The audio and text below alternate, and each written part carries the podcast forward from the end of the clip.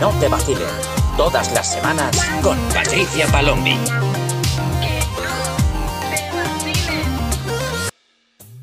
¿Qué pasa, gente chica? Espero que estéis todos muy bien. Yo soy Patricia Palombi y estás escuchando un nuevo episodio de Que no te vacilen, el podcast donde hablamos sobre las relaciones de los millennials y de la generación Z.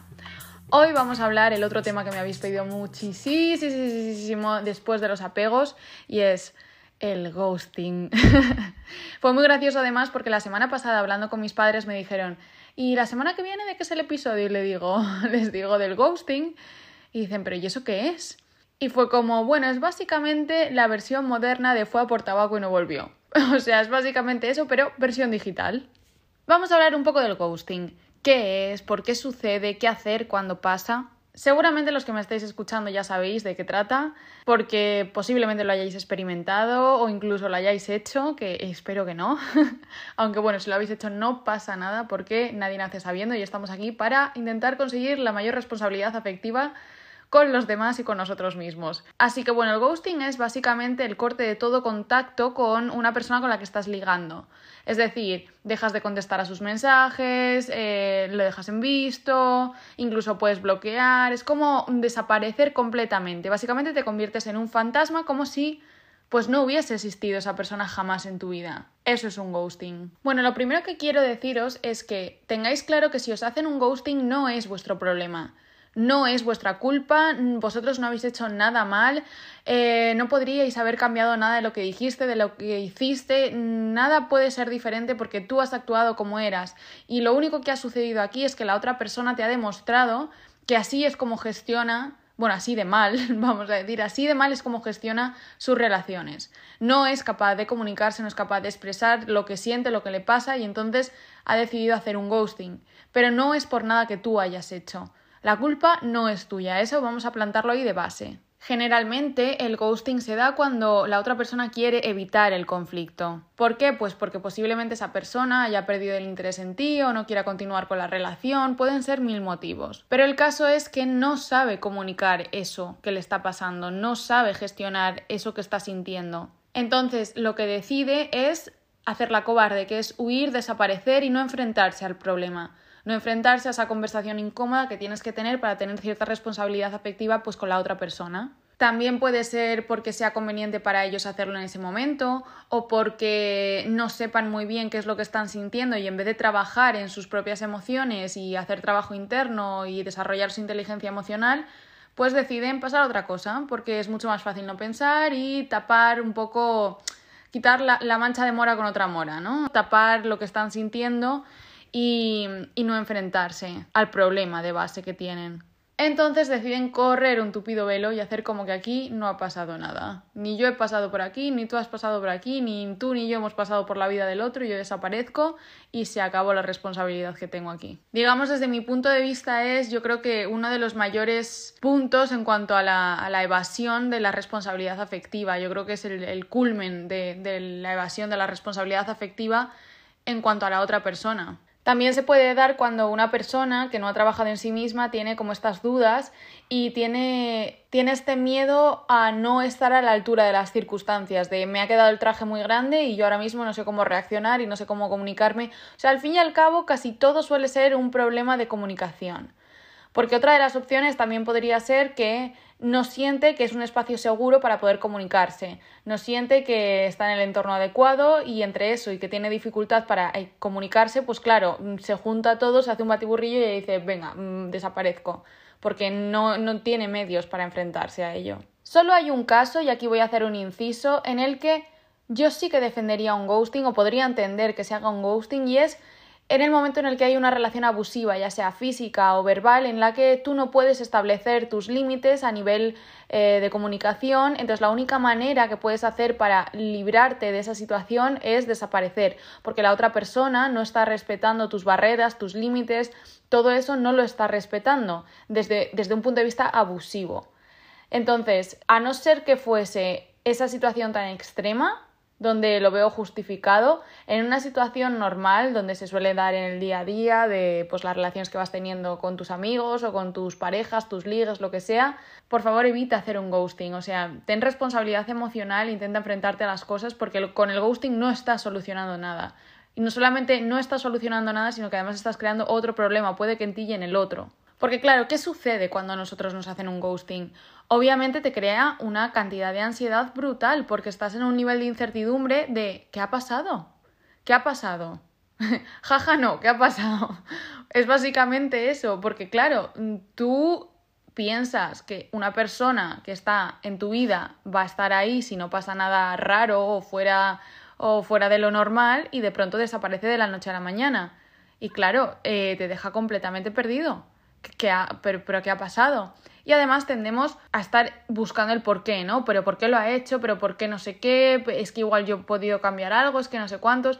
No, no, no, no, no, no. Es completamente normal que tú, eh, al haber tenido esta falta de, de respeto de parte de la otra persona, pues te sientas traicionado, te sientas hundido, estés desesperado, es normal, o sea, en una situación así suele pasar esto. Entonces, ¿qué podemos hacer cuando nos sucede esto? Lo primero es no entrar en el bucle del por qué, por qué, por qué, por qué, por qué. Es que yo, es que si no lo hubiese agobiado, es que si no hubiese hecho tal, es que no sé qué. No, no, no, no, no. No podemos saber por qué ha sido, no hay un por qué. Y si lo hay, a ti te tiene que dar absolutamente igual, porque esa persona, al haber desaparecido de tu vida, ya no tienes que pedirle explicaciones, ya no tienes que ir detrás de esa persona. Tú ahora mismo tienes que centrarte en ti. No intentes sobrepensar la situación, intentar buscar respuestas porque no lo vas a conseguir. Entonces, no te retroalimentes con ese bucle de querer buscar respuestas, de estar todo el rato ahí dándole vueltas al mismo tema. Ya está. Ya está. Tú no has podido hacer nada diferente porque de hecho tú has reaccionado como tú eres. Y si no hubieses reaccionado así, no te habrías dado cuenta de que esa persona no es la indicada para ti. Y ya está, no hay más, porque es que el por qué es que eh, porque esa persona gestiona así de mal sus relaciones y sus emociones y sus sentimientos y se comunica así de mal. No hay nada más. No intentes buscarle una lógica bajo tu punto de vista, bajo tus valores, bajo tu forma de actuar. No es que yo jamás hubiese hecho esto, no, es que a mí no me parece normal, ya bueno, pero es que eres tú. Eres tú y tus circunstancias. Y la otra persona es la otra persona y sus circunstancias. Entonces no ve la perspectiva igual que tú. Entonces no puedes intentar buscarle una lógica a toda la situación. Y además, ahora justo con este punto de mm, la lógica que tú tienes en comparación con el otro, sus circunstancias, las tuyas, me gustaría aquí recalcar un punto y es que cómo los demás te tratan no dicen nada de tu valía. Y eso quiero que también lo tengamos en cuenta porque tendemos a basar nuestro autoconcepto en función de los demás, de las señales externas, de la validación externa y no es así. O sea, tú tienes que tener claro quién eres tú. Entonces, si una persona decide hacerte un ghosting no es porque valgas menos, no es porque no sé, todas estas cosas que se nos pasan por la cabeza cuando la incertidumbre, que es un factor ansiógeno súper potente, pues entra en acción. No nos podemos dejar llevar por esas, por esas idas de olla porque entonces nos comemos el tarro y estamos todo el día en bucle, en bucle, en bucle. Y no es así, eh, no, que una persona te haya dejado no significa que tú no valgas como persona, no valgas como pareja, no valgas como amigo. No, no significa eso. Tu valía no depende de cómo los demás te tratan. Otra de las cosas que podemos hacer cuando nos hacen un ghosting es ver la situación como un regalo. Y aquí vas a decir, joder, Patricia, ¿qué coño dices? ¿Sabes? En plan, pues si es que estoy en la mierda, ¿cómo, ¿cómo me voy a ver esto como un regalo? Pues sí, sí, sí. Porque cuando la gente te hace cosas malas, es fenomenal, porque te estás dando cuenta, te están demostrando quiénes son. El problema es que nosotros evitamos ver esas cosas, las pasamos por alto.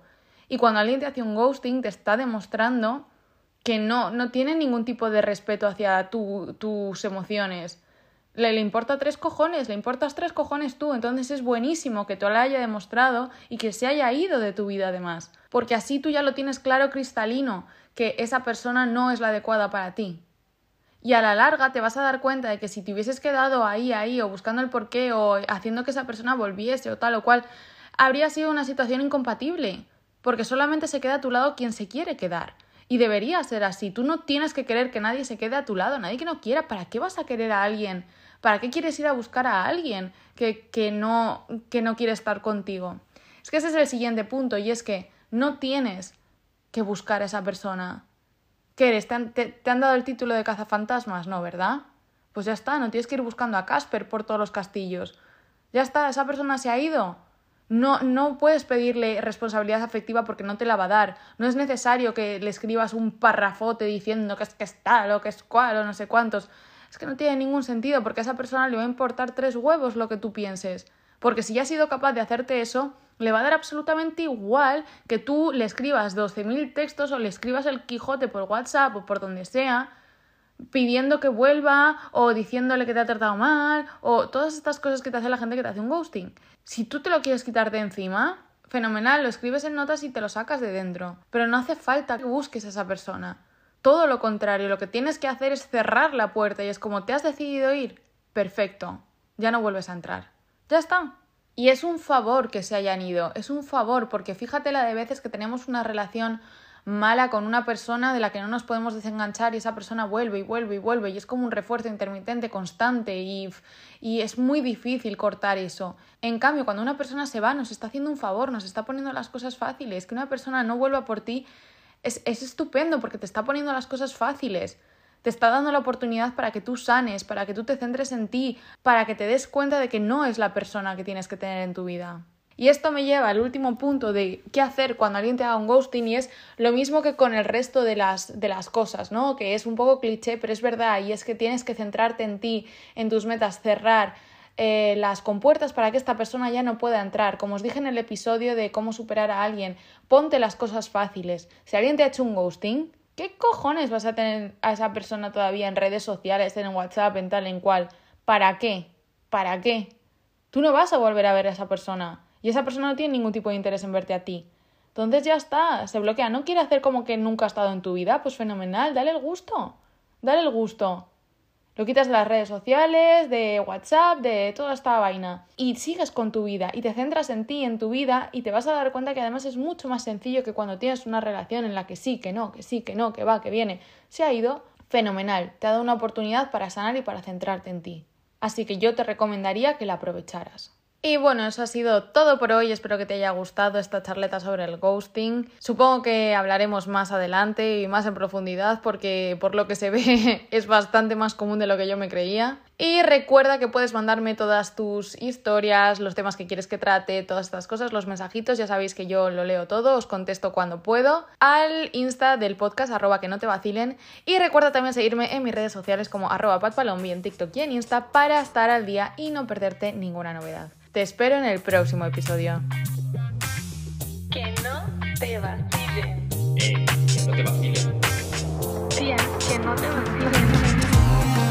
Que no te vacilen. Todas las semanas con Patricia Palombi.